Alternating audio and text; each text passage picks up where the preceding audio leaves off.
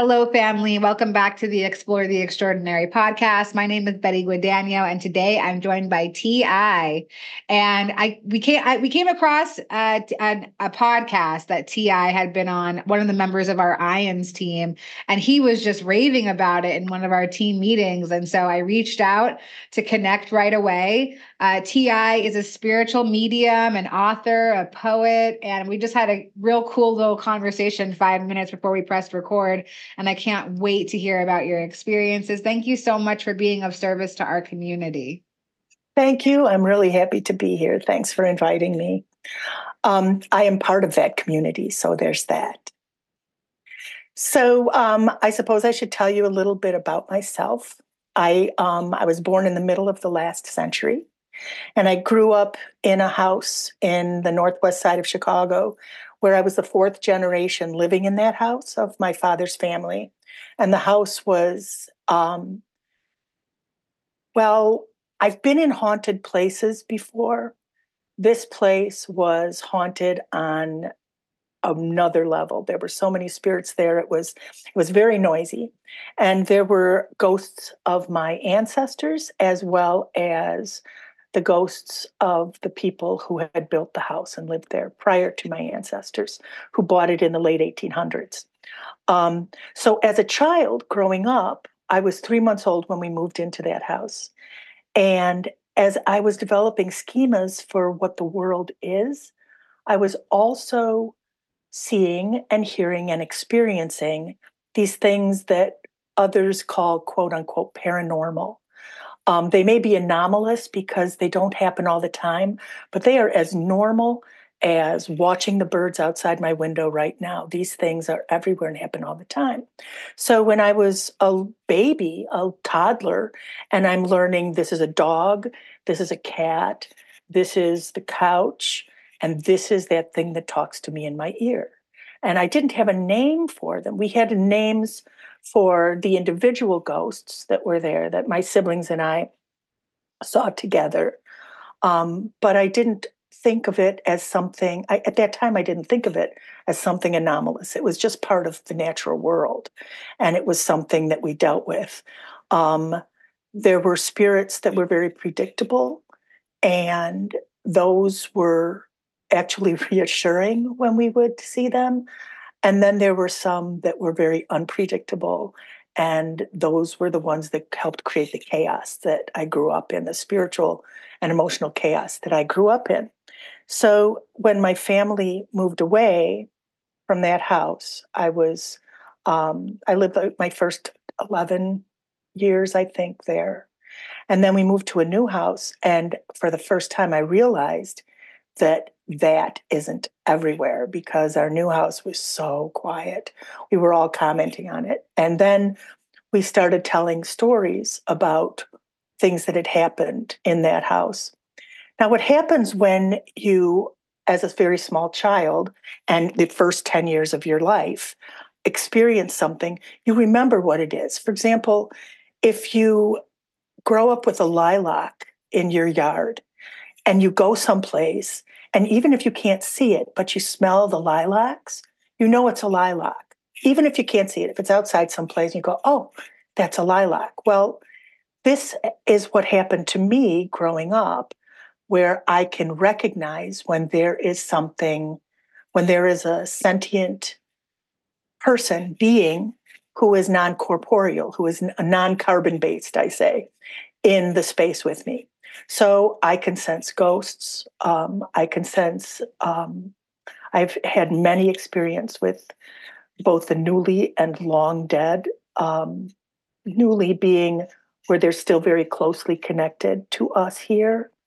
That's, that's the most, um, those are the most encounters I've had with the dead. Um, I've also had encounters with things like forest spirits and other entities. I have had very close contacts with something that I call a grief eater. Um, this is a this is an entity. This is a sentient being, um, person, if you will, that dwells in burial places. And I, when people go to cemeteries and you know, they get scared out. You know, people go there to do, teenagers will go there to scare themselves or whatever, and things happen to frighten them and send them away.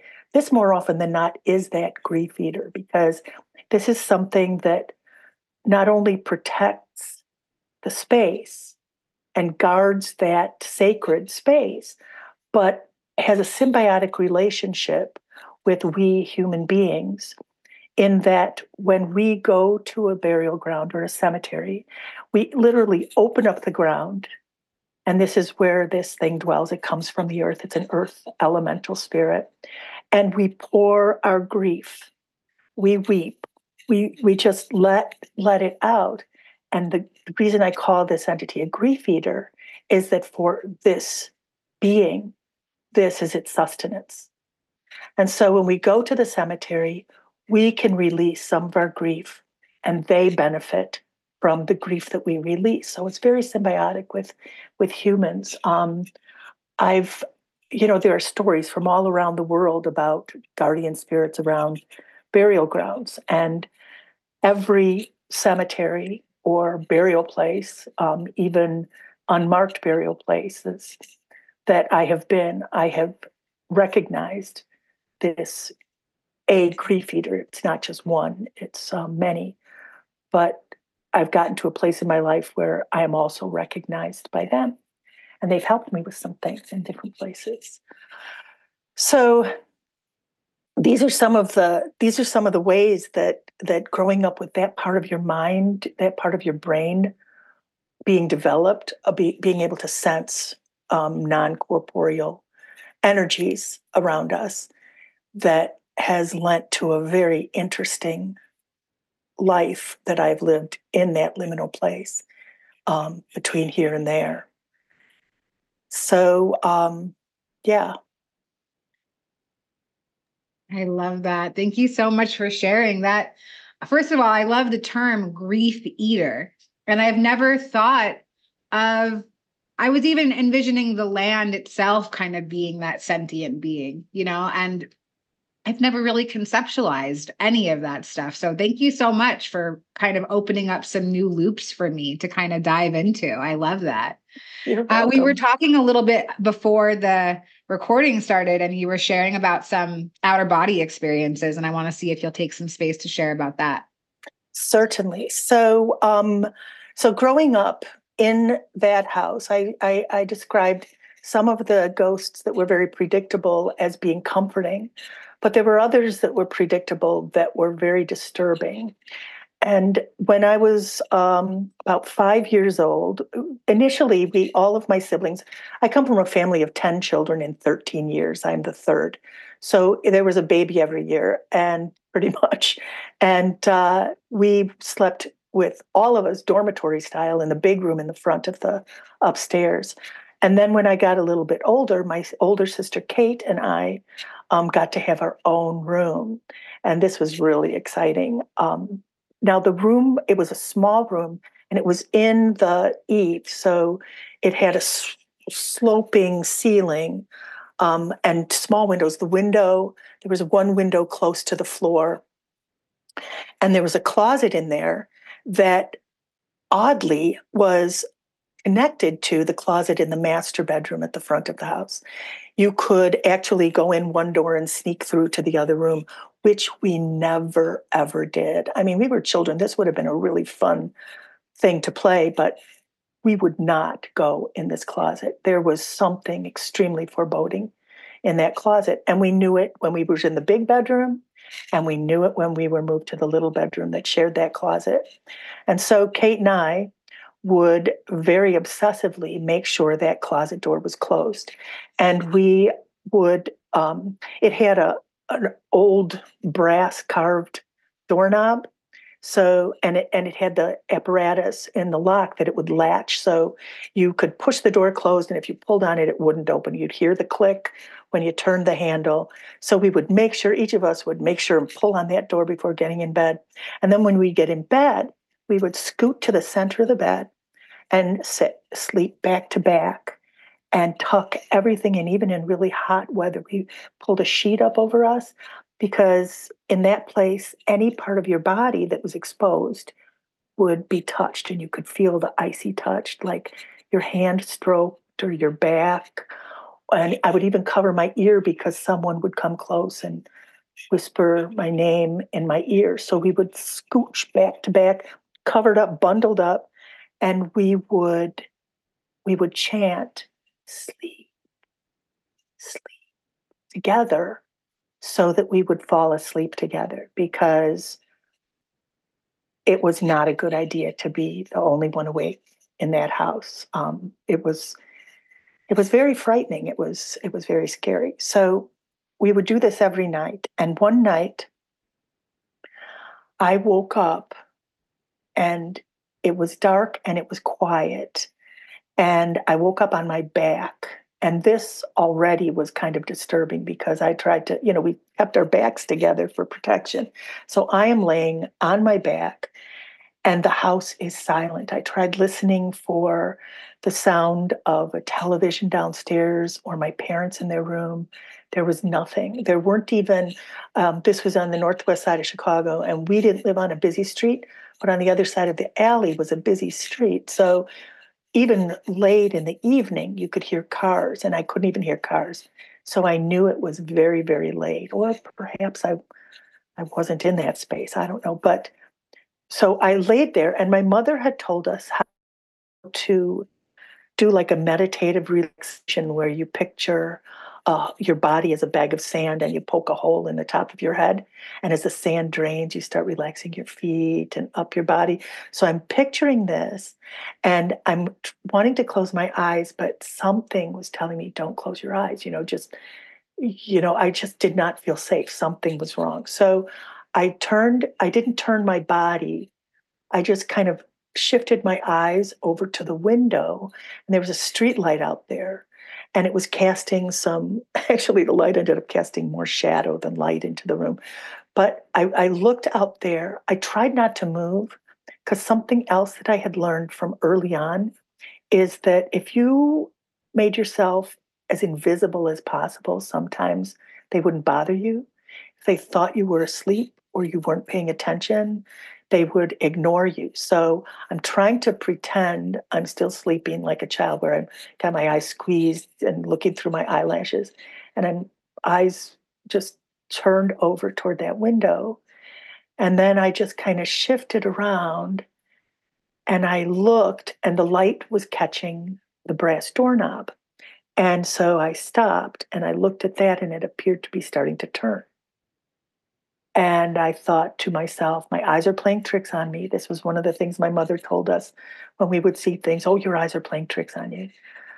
Um, and so I said, oh, oh I'm not going to look there. I'm not going to look there. And so I quickly shifted my eyes back to the window when I heard the click of the door and the slight squeak of the hinge as it began to open. And I was terrified. I didn't want to look. I, I, I did not want to see what was in there. I did not want to, I did not want it to know that I knew that it was there. I just, I just, but I couldn't, I was compelled. And so I glanced over, and the door was open maybe a third of the way, probably two feet.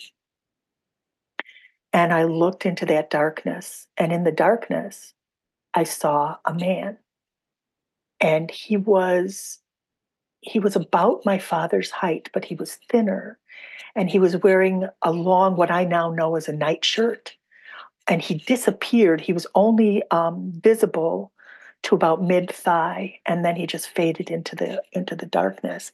And he was standing there, and he was wringing his hands, just wringing his hands and looking at me. And he wasn't looking at me in a threatening way. He was looking at me with so much sorrow and pain and grief. And when I caught his eye, he slipped a little forward. And I kind of, you know, reflexively like moved, tried to move back in the bed. And he stopped right inside the door. And he kept looking at me. And as he and I were fixed on one another, I began to feel that hopeless terrible grief that he felt. And it was, I was a little girl. You know, I, I had been sad. I had been mad. I'd been angry. I'd seen rage. I, I had experienced many, many emotions, but never in my life have I, and not even since, have I experienced that hopelessness, that just agony, agony, agonizing um, sadness. And I just started to weep. Like, I didn't cry, like like heaving cries like a child does. I just, tears just, I was so overwhelmed, tears just fell from my body. And I had so much compassion for him. I, it was the strangest thing. I was no longer afraid. I just felt so sad for him. And eventually, somehow, I know this is this, everybody says this, but somehow I fell back asleep. And when I woke up in the morning, Kate was still sound asleep. And she was on her side, and I was on my side, and our backs were together. And I thought to myself, oh boy, that was a weird dream. And I turned over and I sat up, and the closet door was open. And so I realized that it had not been a dream. So after that, I began waking up more, and those wee hours in the night. And I now, um, where I am in my life and in my experience, I imagine he was waking me up. There was something he was trying to communicate, but I was a little girl. You know, I, I couldn't, I couldn't help him.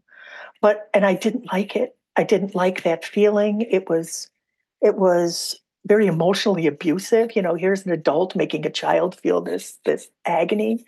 Um, and so I would try to, I would try to not connect to him, but this happened multiple times. And then one night, just as I was waking up, I sensed somebody else in the room with me. And I, I didn't know who it was. I knew it wasn't the sad man. I knew it wasn't any of the other spirits that spirits that I had ever experienced. It was somebody who loved me. And it was, I just felt it. You know, you can tell when there's someone who cares about you, especially children can tell. And I had been taught from early childhood, we would say our nightly prayers about, you know, our, our to our guardian angel. And so I assumed that she was my guardian angel. And I just felt that she was there to protect me. And I was so relieved.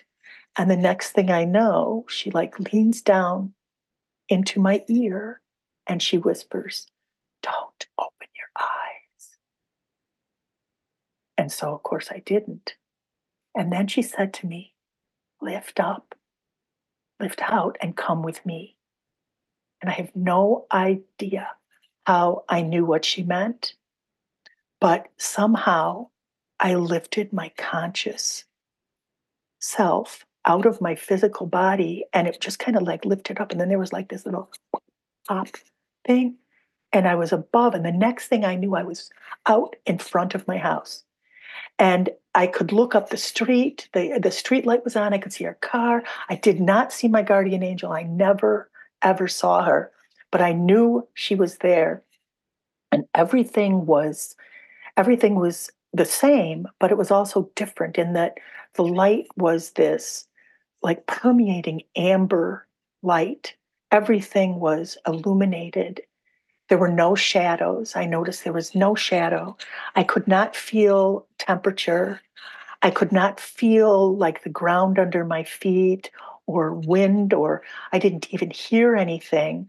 I was in this place that was outside of my house that was a different place, a separate place.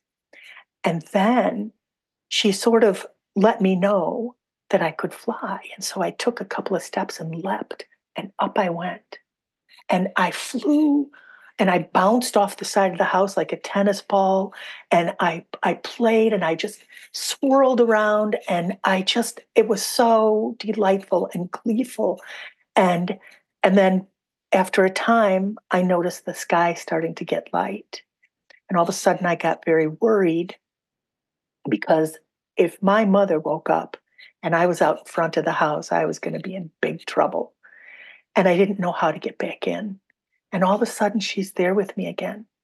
And she says, it's okay, just fall back in. And again, I knew what she meant.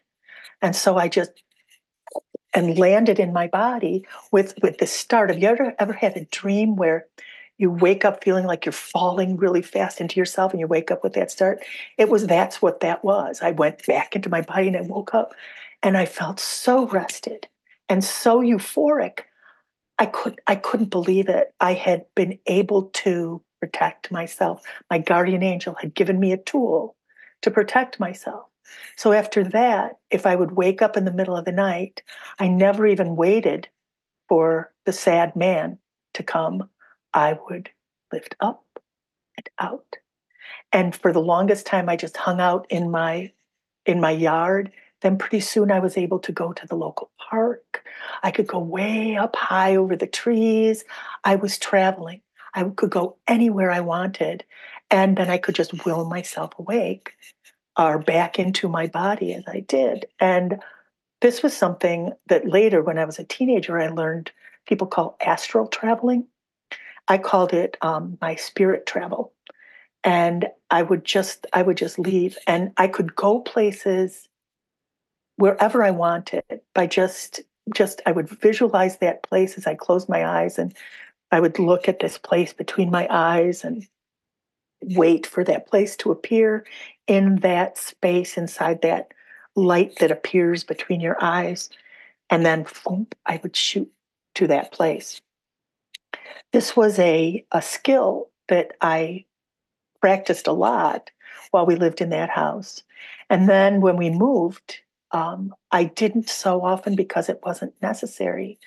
But then when I was thirteen years old, I got really sick. And um, I was I was diagnosed diagnosed with juvenile rheumatoid arthritis. And I was told that I was going to become more and more disabled and have a lifespan in my mid-thirties. Fortunately, it was a misdiagnosis. But I was in very extreme physical pain. And so what I would do is I would leave my body to relieve pain for myself. So I could like just lift a little bit off of myself. If I was experiencing a painful procedure, I had multiple surgeries and things. Or when my friends, for example, were going to Ted's basement and I couldn't go to Ted's basement because I was in a wheelchair, I said, go, go, go. I'll just come. My, my, I'll, I'll come in my own way. And so I stayed in the backyard and I was able to go to Ted's basement and I watched them. And I watched them make, it was when you would take pop tops off cans and they would come off and they had these little sharp things. Well, my friend was making a chain out of the pop tops and they were putting it on this this plastic tree down there. And I watched all this and I heard the music they were playing. And and then later on when I saw them, I told them this, that I actually was there and I was able to see what they were doing. And a couple of them were creeped out. Um, some, you know, didn't believe me at all. And others asked questions. So that's when I started to do more research and found out that what I was doing was astral traveling. Um, and I've done a, it throughout. Go ahead. I got a couple questions. I mean, I got a lot of questions for you. First of all, thank you so much for sharing that. For me, that solidifies the fact that spiritual experiences are true experiences, because how could a child experience all of these things without any access to information about these things? So that's, that's the first line of questioning that I want to go down. I want to talk about the fact that you had ten, there was ten of you, right? ten siblings. Did, did any of your other siblings experience things like this? Were you able to talk to your family about what was going on? What was their reaction?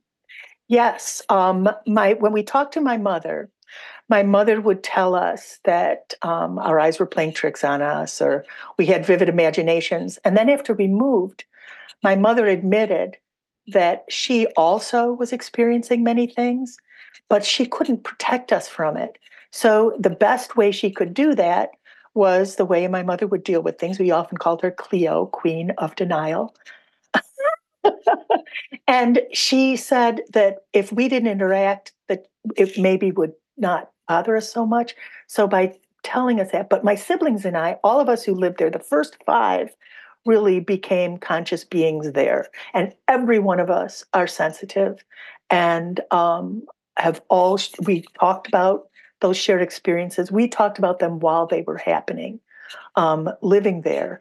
Um, and so we all confirmed it for each other. Some of us saw things that the others didn't, but at the same time, you'd sense that it was something was going on. And so we always believed each other because we all saw things that other people didn't all the time. And then after we moved, we talked about those stories a lot. And those became um, like the family stories. And I'm I'm a storyteller. And so I tell those stories. And that's how I ended up writing my first book, because the first book, the first part of the first book is all the stories or the, the primary stories from that place. Um, my children asked me to write them down because they loved me telling them and they wanted to not lose them. So I did. I love that. Wow, that must have been really amazing to be able to have some confirmation of your experiences. Regardless of whether or not you're exposed to this information, those are strange experiences. So to hear from your siblings like, oh my goodness, me too, and then to share information back and forth, that must have been just like giving you like a nice sense of community with your family. Very much, very much. And then people that lived there after us also communicated experiences in that house, including um, when I was an adult in my, you know, maybe, I don't know, about twenty years ago or so. Um, I live in Michigan now, and I was in in Chicago with a friend visiting a friend of hers, and I was telling the stories over wine one night, and they said, is the house still there? And I said, yeah, let's drive by. So we drove by. Um, no relative lives there now. And we stopped in front, and I was pointing out places and telling stories, and my friend convinced me, because I'm easy that way, to go knock at the door. And when I knocked at the door and I said, hi, my name's Tiyi Shippers. And he said, Shippers, are you one of the Shippers who lived here? And I said, yeah. He says, oh my gosh, I have so many questions. So they had been experiencing things too, which also kind of affirms that we were not just delusional. Also, all the obsessive things that we did disappeared the day that we moved into the new house. We no longer needed to check the closet door. I am not afraid of closets. Um, and so that sort of confirms that, yeah, there was something weird about that place.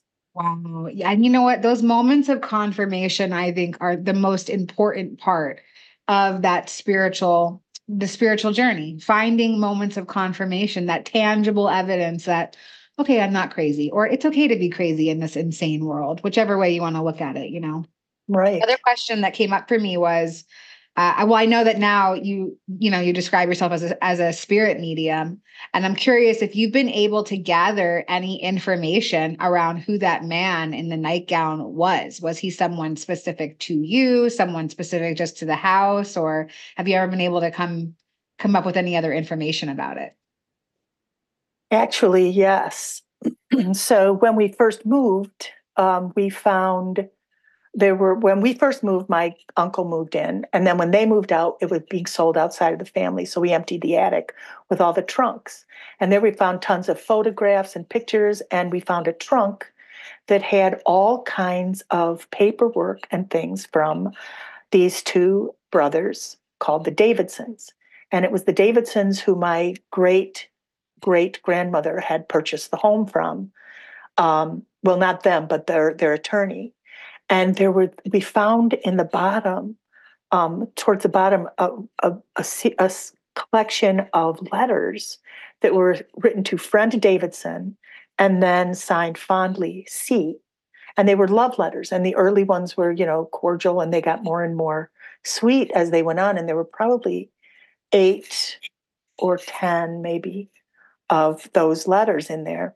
And C, my father, had... The, we had a, an entity there we called the Slinky Lady. My father had a dream. Of, we called her the Slinky Lady because she would move. You could see the front of her, and as she would take a step, it would take a while for the light to catch up, like a Slinky toy. And so that's what we called her, the Slinky Lady. And my father dreamed about her, and he dreamed the name Kara. And so then we found these letters with, with C, and when we showed them to my father, this is after we moved, he recalled that dream and said, I bet this is Kara.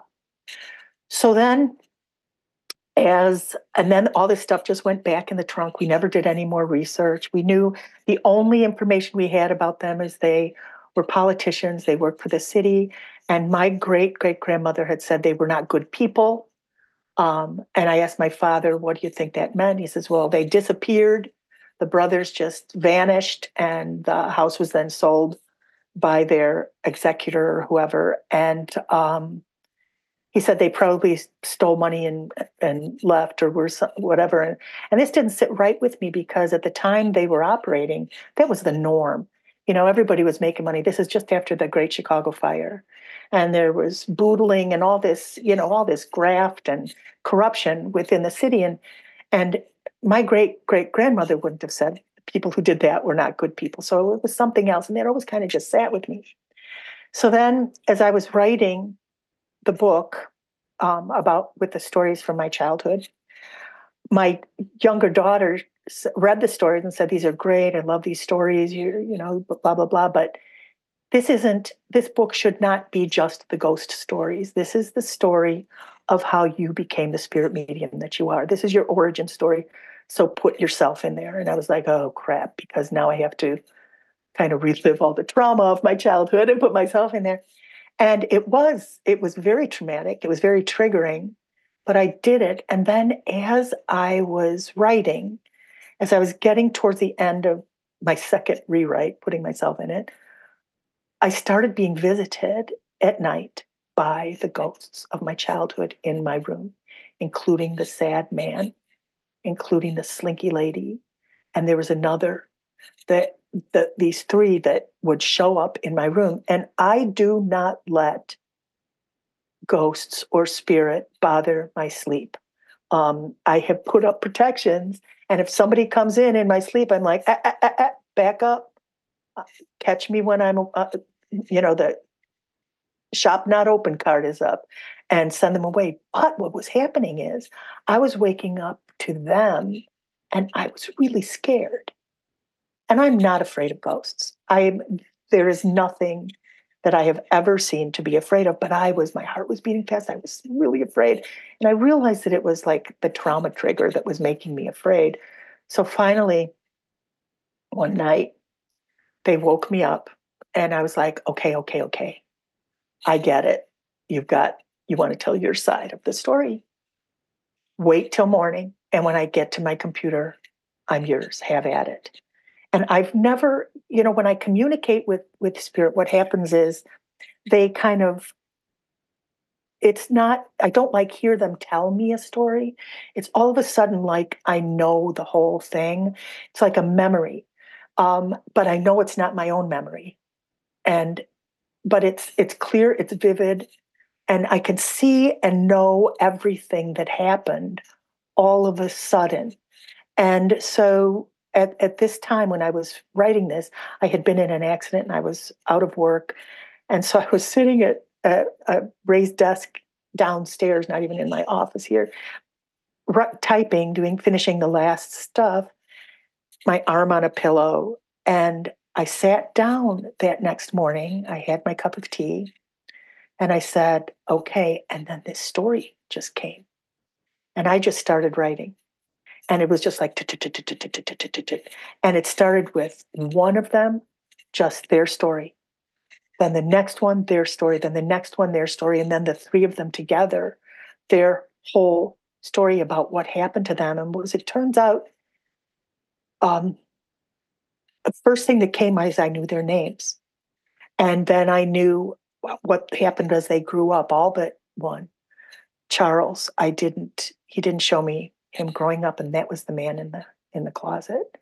I knew who they all were by their story, by what happened to them. And this, I wrote the whole second half of the book in probably three weeks. And in it, there are multiple very specific details, like names of places in Greece, um, words, Greek words that, I don't know Greek, um, that were I was just typing, um, places in Chicago prior to the prior to the fire, names of restaurants, names of things. And a few of the things I just, like several, a couple, few days in, my husband, my poor husband, um, he would walk in the room. And when I was doing this, it was so intense. It was, um, it was as, it was channeling in a way that it was going right into the, the computer. I was, I started by, like, I was trying to write what I could see. And then pretty soon everything went from third person to first person, and it was just pouring out. And so I would stop and have to take a break and breathe and and get up and move a little bit and and try to, you know, and it was disorienting. It was so bizarre. So my husband would come in the room because I'd set up in the living room. And if I was doing this and he would go to say something, I would just like side-eye him and he'd just slink away, you know, like, because I couldn't stop. And um, it was so weird. I've never experienced anything since or before like that. But then a couple of times when I was taking a break, I said, okay, so I have the name of a place in Greece where a lake dried up and it caused famine. Would you just look that up and see if that's true? And so he goes on his little, you know, Google and starts looking up. And um, I said it would have been in the eighteen, probably sixties, between eighteen sixties and eighteen eighties. And so he just does a little search and he finds a lake that was actually drained to grow currants for, um, for Christmas puddings in England. And the name of the lake was the name I had written. And I had no idea of this. So I said, okay, I'm on it. Don't check anything else. And I just wrote the whole thing in three weeks. And that was their story. Mm-hmm. So then I went back to the trunk because now I want to see if all this, I have their story. And I have a trunk that had all their stuff in it. And my parents lived now outside of the city. And all this stuff was stored in their basement. They had had a flood. And so all the stuff had been moved up to the garage. So I go there and the trunk is buried in the garage. So I said, next time I come, you know, we need some strong men to move all this stuff because I got to get in that trunk. And I started going through and the top layers were intact. And the last two inches were like ash. You know, it was just, it had been, it had been compromised. And all those documents didn't survive, but I have a handful of documents, including like a doctor's note, like a doctor's bill that fit with the story. I have um, a precinct check sheet. I have other, um, just very few documents, but with their names. And um, this, uh, so I've looked up, I've tried to look up their names, um, and I, I have not been able to find much more than that. But it was all I needed, and this wasn't a research project. All that needed to happen was for their story to be told. Mm-hmm. They had a tragic end, and they had been lost in obscurity. And, oops, I got a plug in here. Hold on a second. And they... Um, They wanted their story told. So as soon as their story was told, I think they found peace. And I haven't seen them since. So there's that. Let me get my cable and plug in. Hold on a second. Thank you so much for sharing that. Yeah, a lot of stuff came up for me. And I think that, you know, the, the great mystery remains, and that's okay. When some parts of the story, I mean, I think for a lot of people who have spiritual experiences, no parts of the story ever really get confirmed. So it's incredible that you were actually able to find confirmation.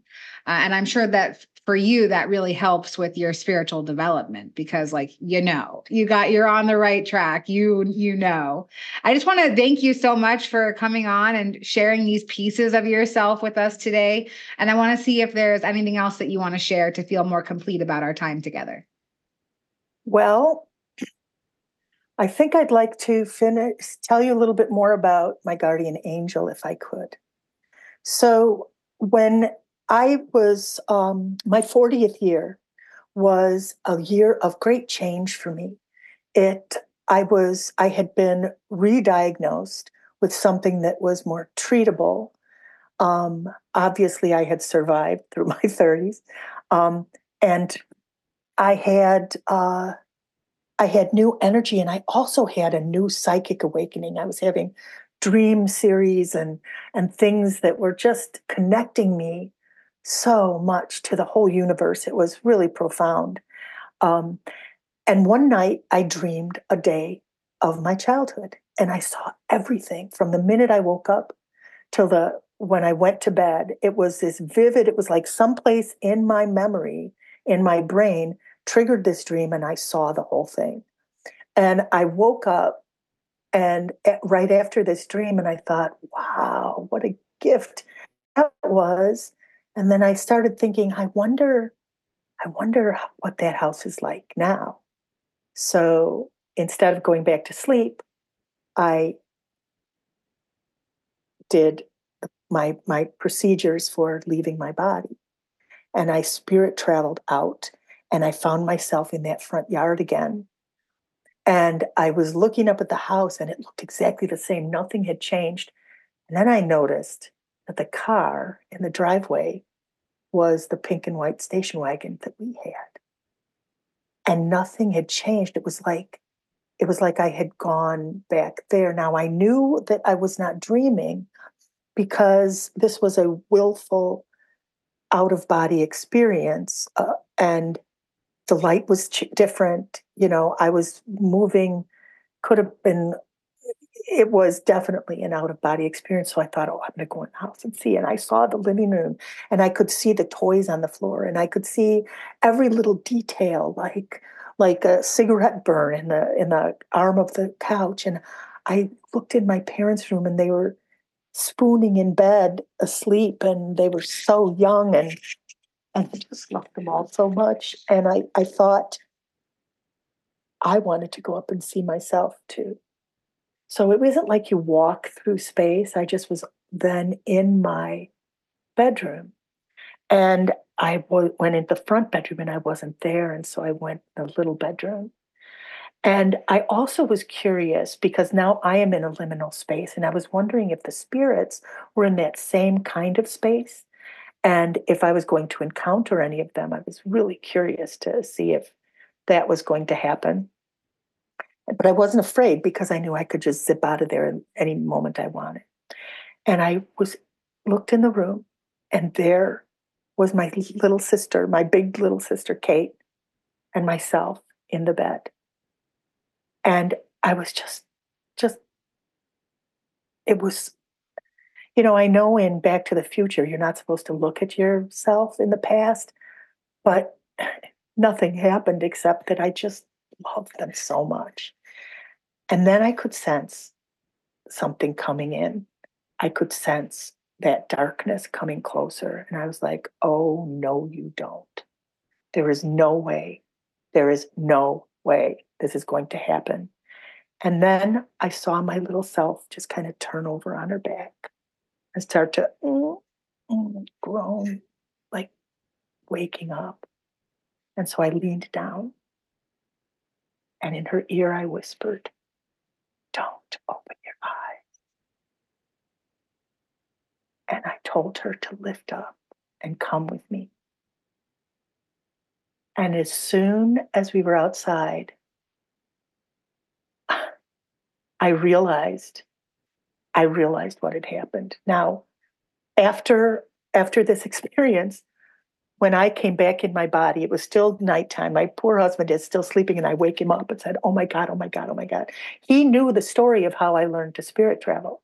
This was a story I told all the time. I said, it was me. I'm the one who told me how to do it. I was my guardian angel. So this space is not only just a parallel liminal space. This is a space that has no constraints of time or anything, that everything is possible. This is just how I see things. And although I've tried many times to go back in the past, Um, when spirit traveling, I have never been able to do it again. So maybe it was just meant from somewhere else to just be that one time to help keep me on this path. Wow. Thank you for sharing that. That was the hit that Rodney in our accounting department was talking about of your story. So thank you for pulling that together for me. That's incredible. So incredible. And of course, it opens up a million routes to conversation about what is, what is the true nature of reality? What's really going on? That's phenomenal. Thank you so much. And it, you, you talk about it so eloquently too. It's like, you're really with you while you're sharing your stories. So I really appreciate your attention to detail and creating a whole scene for me to follow along with. And I'm sure everybody watching as well. And we'll have all of your links in the liner notes of this episode so people can connect with you. And I just want to thank you again for taking time out to serve our community today. Thank you so much. My pleasure. We'll see you next time. See you later.